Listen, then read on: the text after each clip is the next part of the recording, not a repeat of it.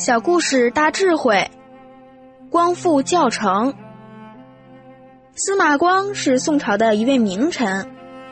有一次，他跟姐姐在剥青核桃，姐姐刚好有事离开了一会儿。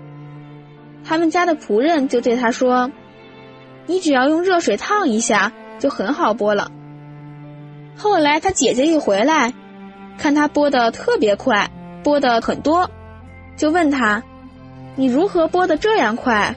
你何以知道要用热水烫一下？”司马光立刻回答：“我自己本来会的。”他的父亲听到了很警觉，立刻告诉司马光，自己有多少本事就说多少话，不要欺骗别人去逞能。父亲甚于始，初次逞能撒谎，就帮他纠正过来，才成就了司马光的德行。司马光曾经说过，平生所为之事，无有不可与人者。谁的功劳？父亲家教的功劳。所以我们在孩子面前讲话也要谦卑，不要常常说大话，不然孩子也会学坏。